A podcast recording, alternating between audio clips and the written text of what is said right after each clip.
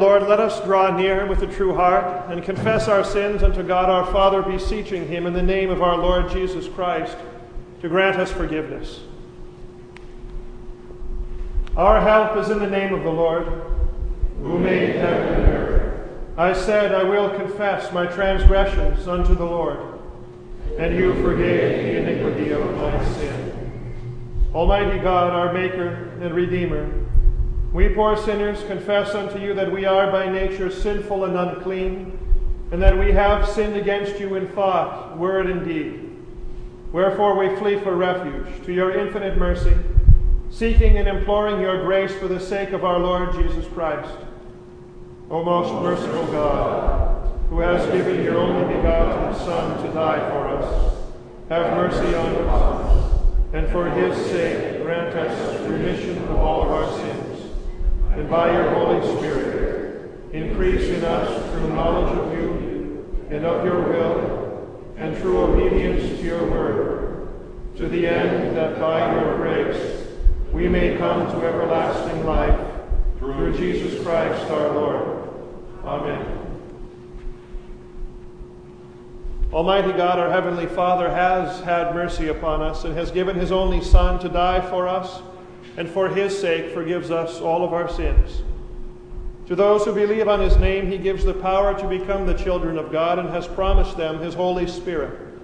He that believes and is baptized shall be saved. Grant this, Lord, unto us all. Amen. With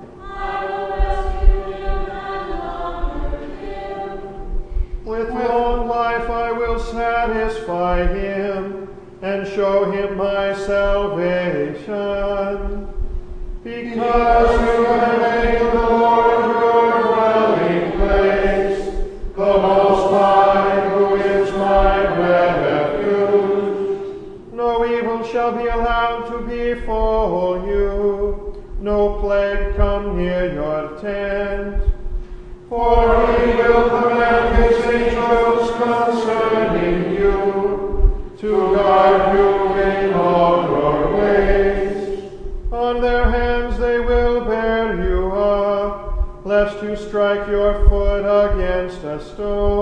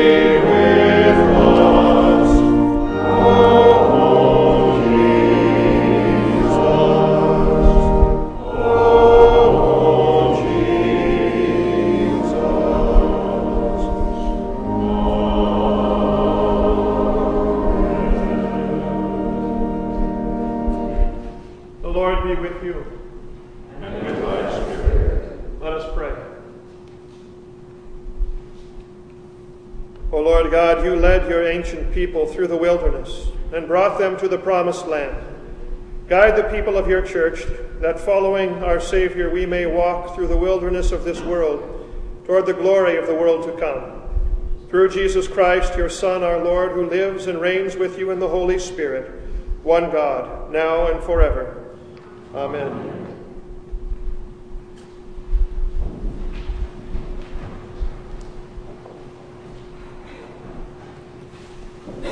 Reading of the Holy Scriptures. The Old Testament reading appointed for the first Sunday in Lent is from the book of Deuteronomy, the 26th chapter. When you come into the land that the Lord your God is giving you for an inheritance and have taken possession of it and live in it, you shall take some of the first of all the fruit of the ground which you harvested from your land that the Lord your God is giving you, and you shall put it in a basket. And you shall go to the place that the Lord your God will choose to make his name to dwell there. And you shall go to the priest who is in office at that time and say to him, I declare today to the Lord your God that I have come into the land that the Lord swore to our fathers to give us. And then the priest shall take the basket from your hand and set it down before the altar of the Lord your God. And you shall make response before the Lord your God. A wandering Aramean was my father, and he went down into Egypt and sojourned there, few in number, and there he became a nation, great, mighty, and populous. And the Egyptians treated us harshly, and humiliated us, and laid on us hard labor. Then we cried to the Lord, the God of our fathers, and the Lord heard our voice, and saw our affliction, our toil, and our oppression. And the Lord brought us out of Egypt with a mighty hand and an outstretched arm, with great deeds of terror, with signs and wonders. And he brought us into the place and gave into this place and gave us this land, a, a land flowing with milk and honey. And behold, now I bring the first of the fruit of the ground, which you, O Lord, have given me. And you shall set it down before the Lord your God, and worship before the Lord your God. And you shall rejoice in all the good that the Lord your God has given to you and to your house, you and the Levite and the sojourner who is among you. This is the word of the Lord. Thanks be to God.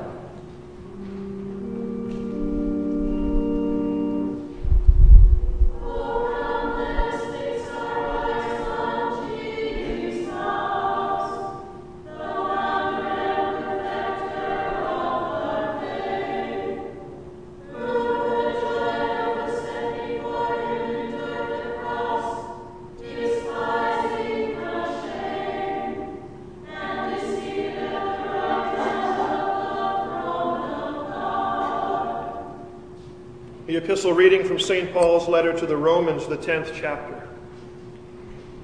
The word is near you, in your mouth and in your heart. That is the word of faith that we proclaim. Because if you confess with your mouth that Jesus is Lord and believe in your heart that God raised him from the dead, you will be saved. For with the heart one believes and is justified, and with the mouth one confesses and is saved. For the scripture says, Everyone who believes in him will not be put to shame. For there is no distinction between Jew and Greek. The same Lord is Lord of all, bestowing his riches on all who call on him. For everyone who calls on the name of the Lord will be saved. This is the word of the Lord. Thanks be to God.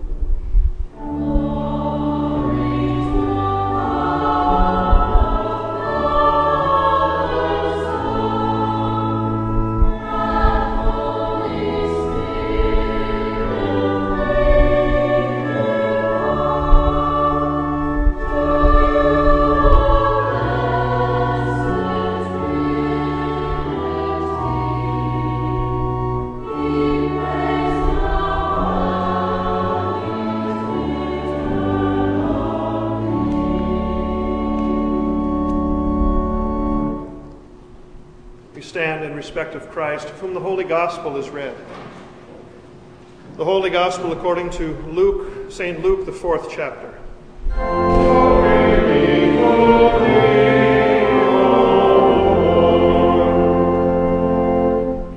Jesus, full of the Holy Spirit, returned from the Jordan and was led by the Spirit in the wilderness for forty days, being tempted by the devil.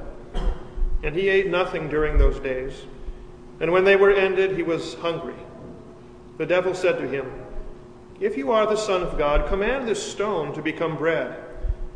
And Jesus answered him, It is written, Man shall not live by bread alone.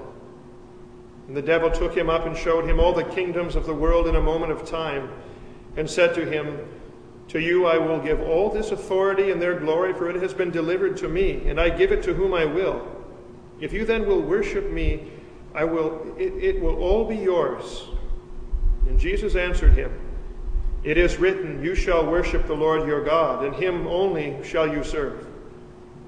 And he took him to Jerusalem and set him on the pinnacle of the temple and said to him, If you are the Son of God, throw yourself down from here, for it is written, He will command His angels concerning you to guard you, and on their hands they will bear you up, lest you strike your foot against a stone. And Jesus answered him, It is said, You shall not put the Lord your God to the test. And when the devil had ended every temptation, he departed from him until an opportune time. This is the gospel of the Lord. Praise be to thee, O Christ. We confess our Christian faith in the words of the Apostles' Creed. I believe in God the Father Almighty, maker of heaven and earth, and in Jesus Christ, his only Son, our Lord, who was conceived by the Holy Spirit, born of the Virgin Mary, suffered under Pontius Pilate, was crucified, and died, and was buried.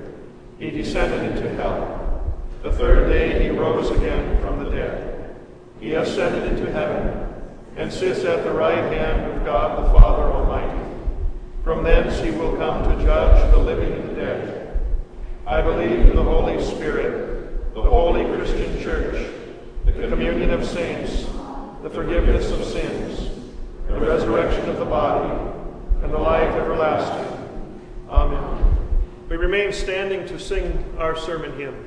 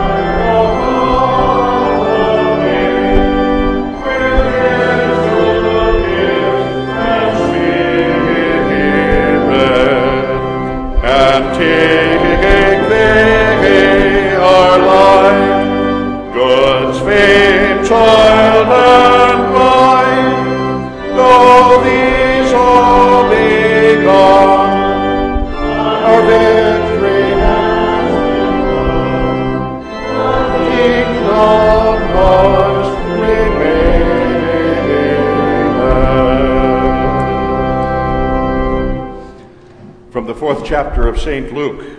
And Jesus, full of the Holy Spirit, returned from the Jordan, and he was led by the Spirit in the wilderness for forty days, being tempted by the devil. This is our text.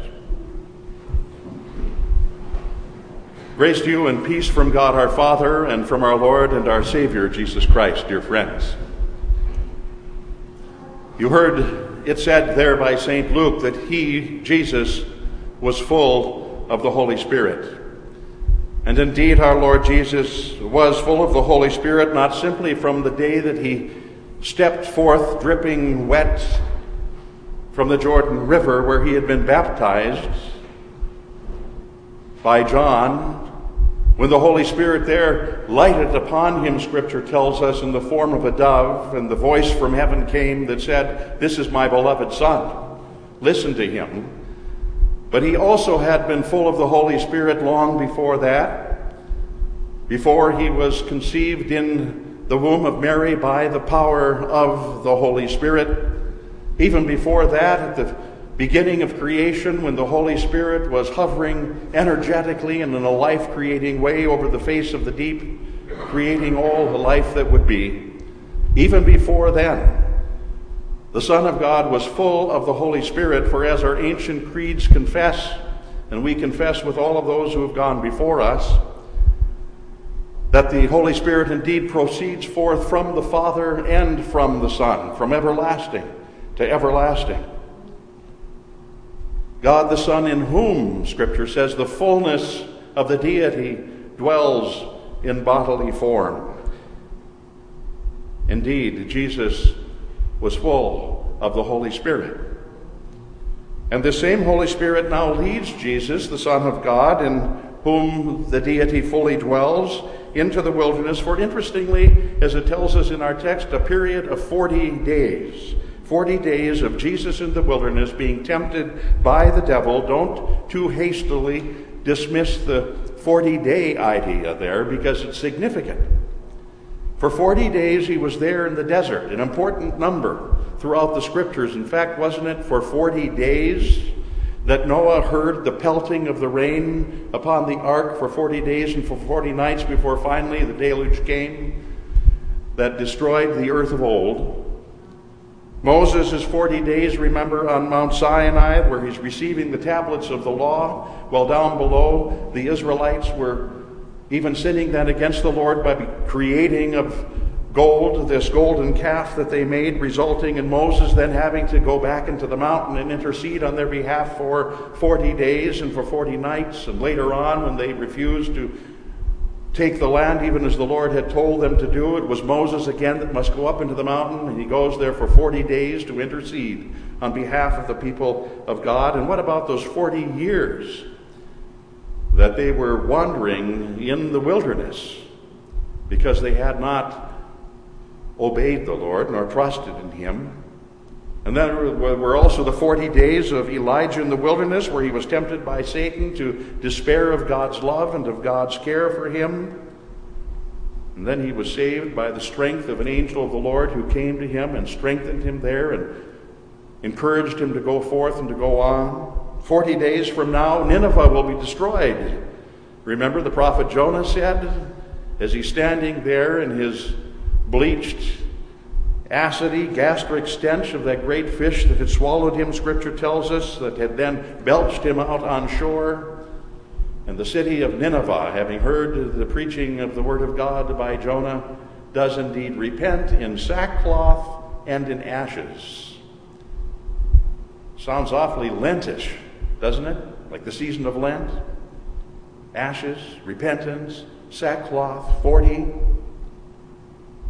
No matter where you look throughout Scripture, this number 40 seems to link us to a time of testing, a time of trial, a time of temptation. A time of temptation where man, as you go throughout the annals of history, where man has always, on the virtue of his own strength and his own power, man always fails. Man has always come up lacking.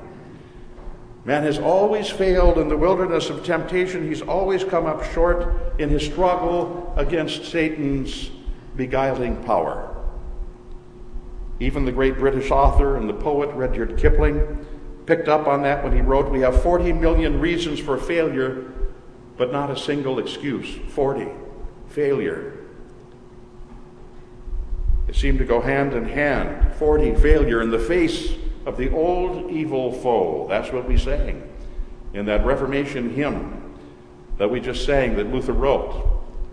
A mighty fortress is our God, and we refer there, as he did, to the old evil foe, and that's exactly who Satan is, isn't he? Old indeed, having successfully deceived our first parents, Adam and Eve, and all their progeny after them, generation after generation, each individual who tried to face him on his own, slipping like Eve did, sliding as Eve did, yielding as she and Adam did to temptations seditious and to its seductive power. No mere mortal has ever stood successfully before the old, experienced evil foe. And he is indeed as evil as he is old.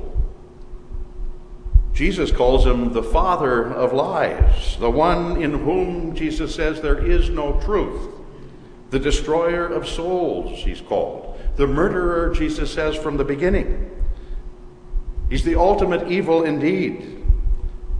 And he's not just, as some in our day would say, the literary personification of evil. This is a real personal entity, a real personal personality, a being with whom our Lord Jesus speaks, as we heard him today speaking in the wilderness. Either he was a real personal being or Jesus was speaking to himself. He was a personal being. He is a personal being who was out to tempt and to destroy ultimately that which God has made.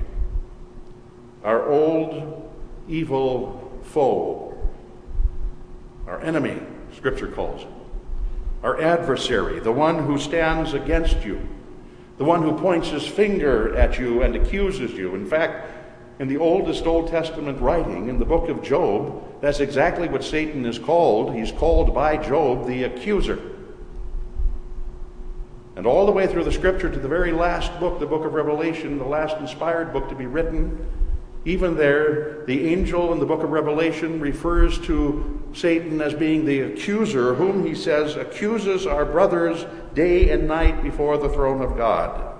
Your adversary, the devil, St. Peter calls him. And little wonder then that Luther wrote of him, saying, The old evil foe now means you deadly woe, deep guile, great might are his dread arms in fight. On earth is not his equal. No man on earth, no mere mortal, can stand alone against this old evil foe. And so, as these 40 days begin, our 40 days of Lent, we most fervently pray as our Lord Jesus taught us in the last petition of his holy prayer lead us not into temptation, but deliver us from evil. Luther says of this, don't, don't misunderstand there what Jesus is saying when he says, lead us not to temptation, but deliver us from evil. Luther says, don't misunderstand this. God indeed, he says, tempts no one. But we pray in this petition that God would guard us and keep us, he says, so that the devil, the world, and our own flesh may not deceive us nor seduce us into misbelief, into despair, or into any other shame or vice. And though we be assailed by them, that still we may finally overcome them and we may finally obtain the victory. Quote, unquote, Luther. Or as we sang in the second verse of Luther's great Reformation hymn, but for us fights the valiant one whom God himself elected. Ask ye, who is this? Jesus Christ it is, of Sabaoth, heaven's hosts, the Lord. There's none other God. He holds the field forever. And so now, as the 40 days begin, those days wherein we're reminded by God of how hopeless the battle is without His Son, without Jesus Christ at the forefront going on before us, into the wilderness where men and women who have gone in their own strength and depending only on their own strength have always failed God because they think they can go it on their own without Him. In what wilderness has man failed the Father? In what wilderness perhaps have you failed the Father? And I know I failed him in one of these wildernesses as well as more as well. Perhaps it's the wilderness of wants.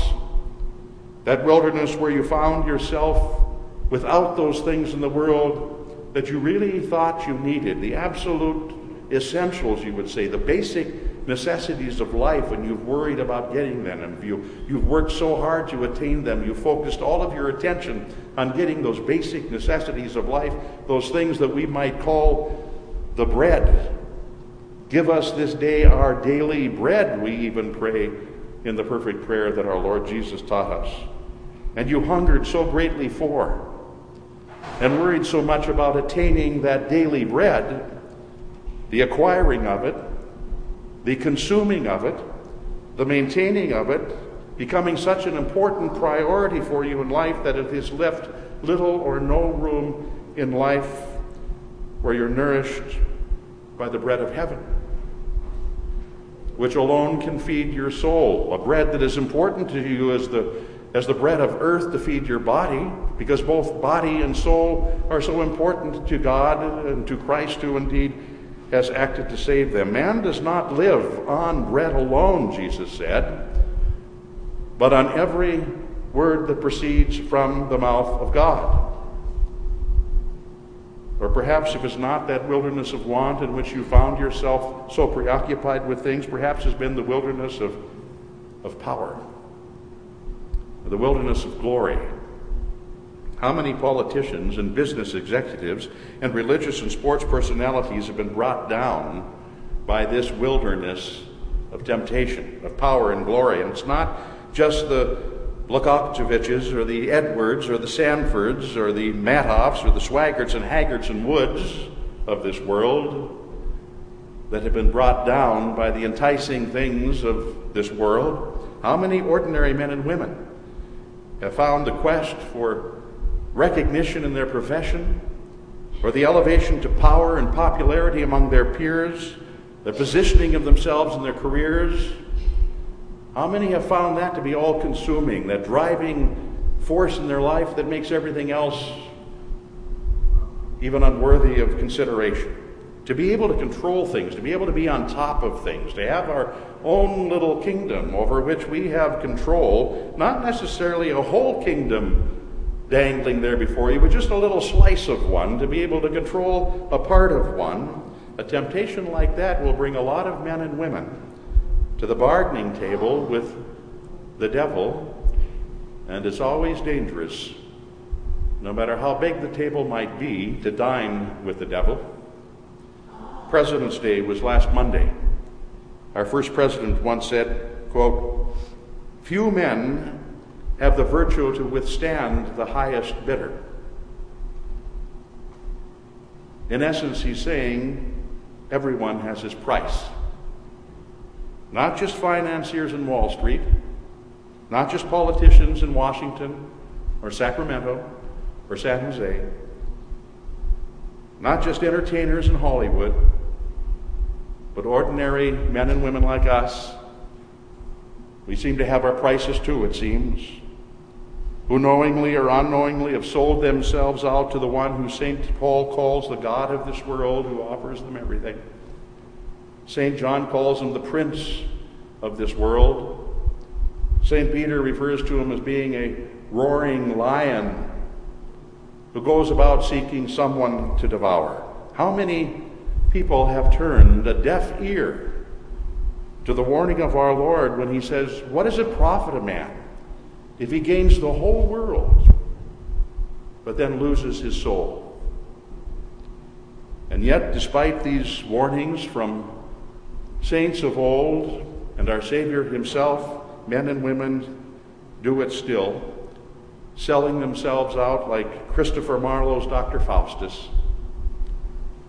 And if not for the wilderness of want or the wilderness of power and glory, how about the wilderness of confusion the third one we sort of see in the text for today that, that wilderness of confusion where the devil tries to play tricks with our, our minds, confusing issues, clouding the truth.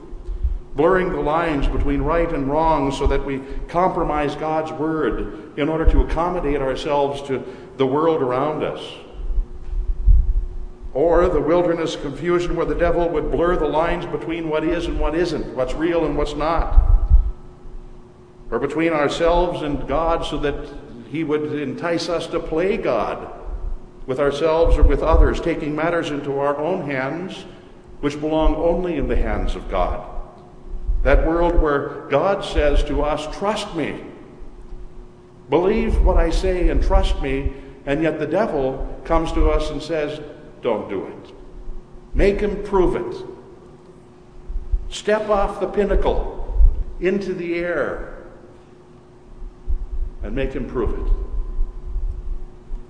Force the hand of God to move at your bidding or to prove himself a liar who does nothing as he sees you fall.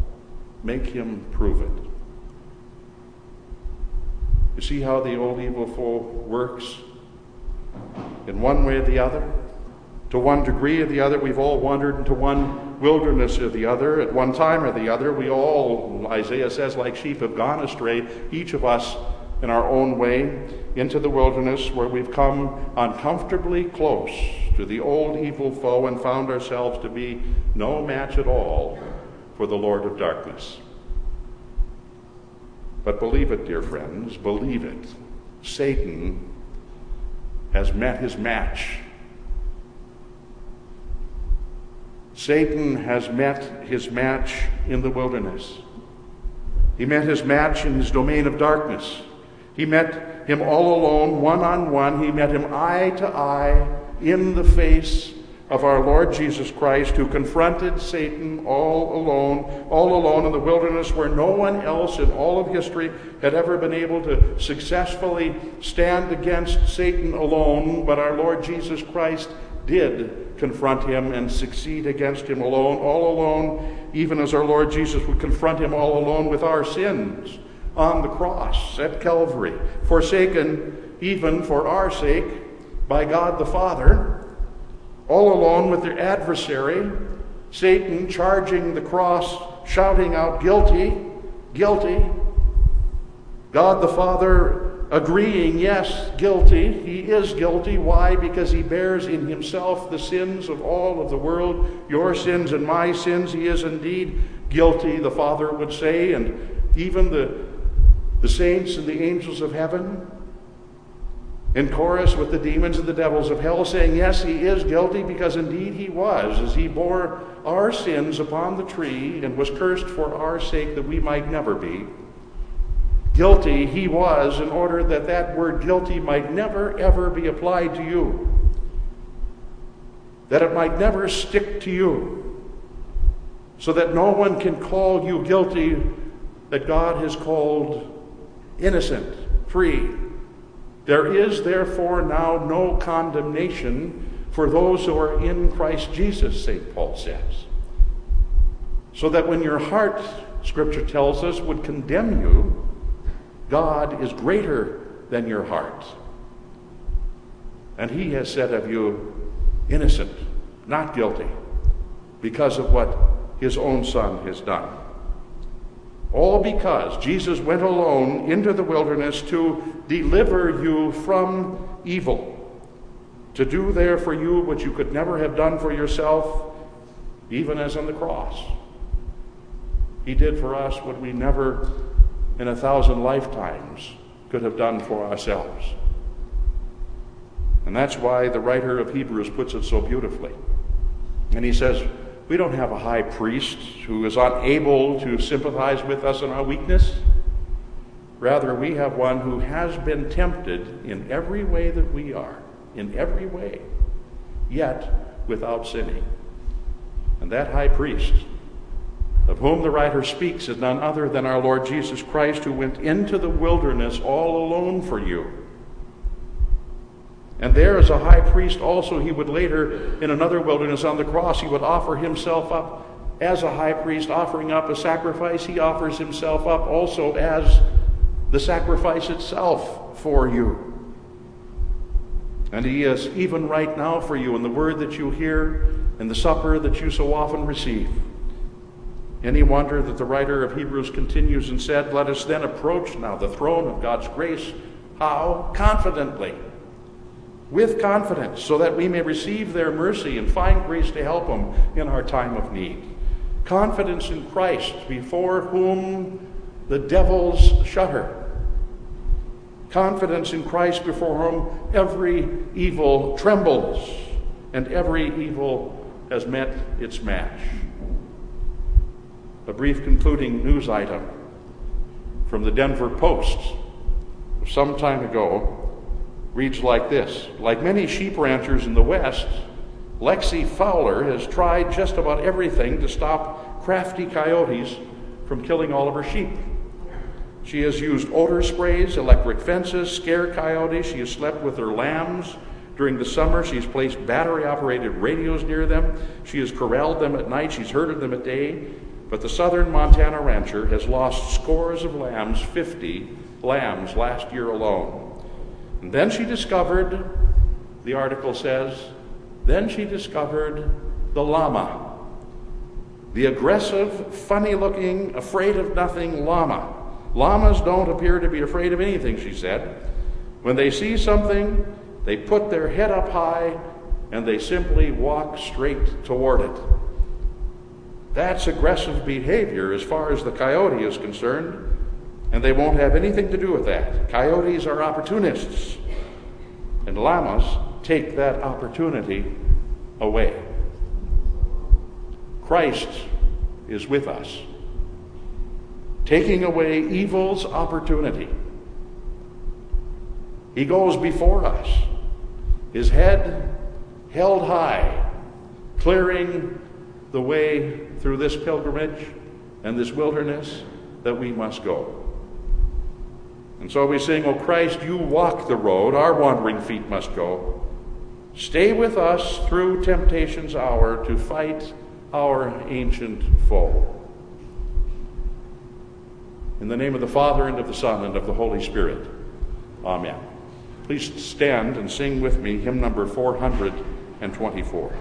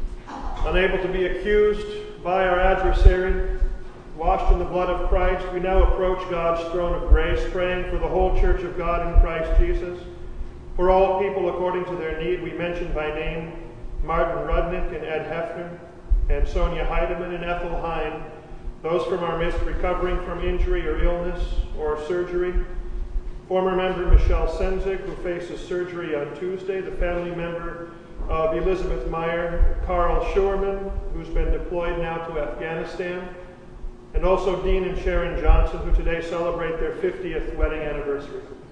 For these and others, we now pray.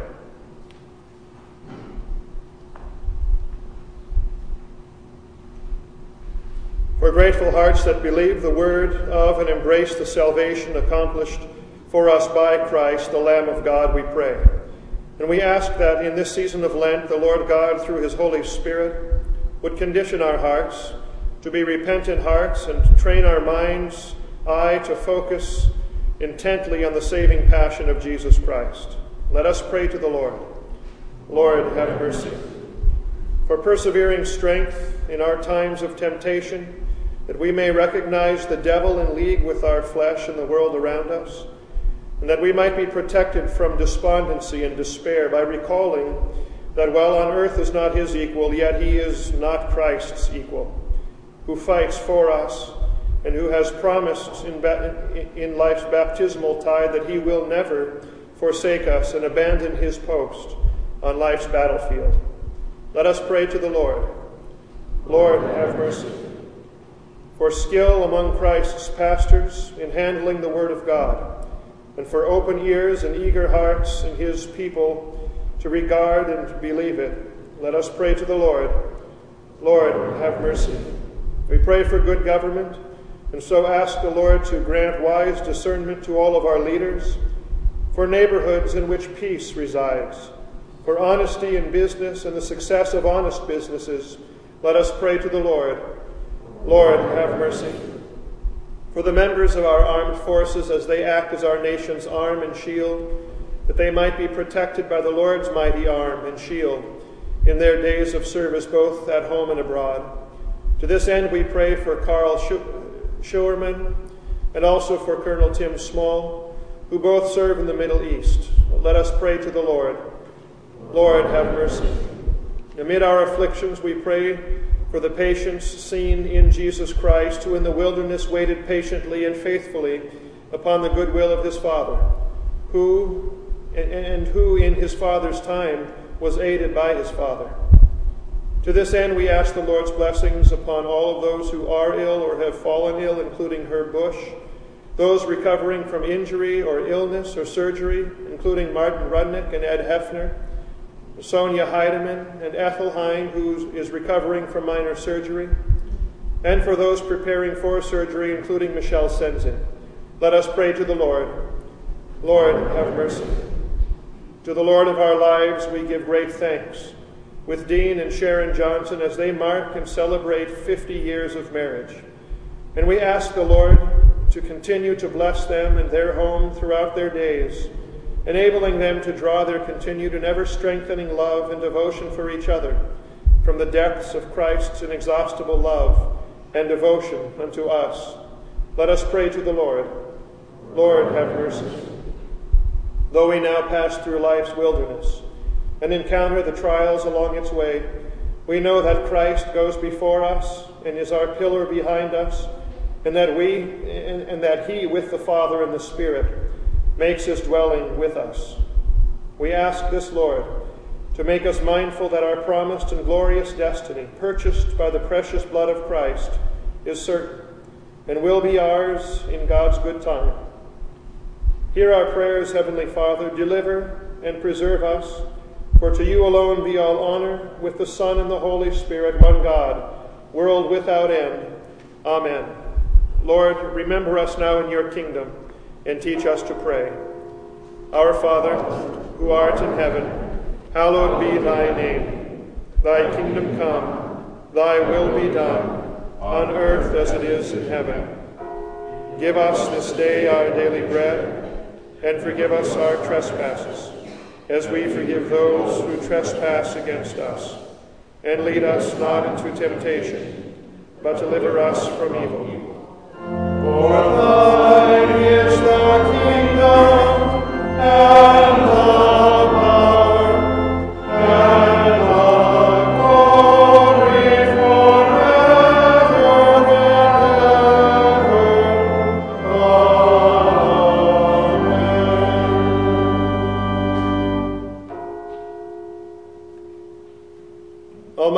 merciful God, we have again worshipped in your presence and received both the forgiveness of our many sins and the assurance of your love in Jesus Christ.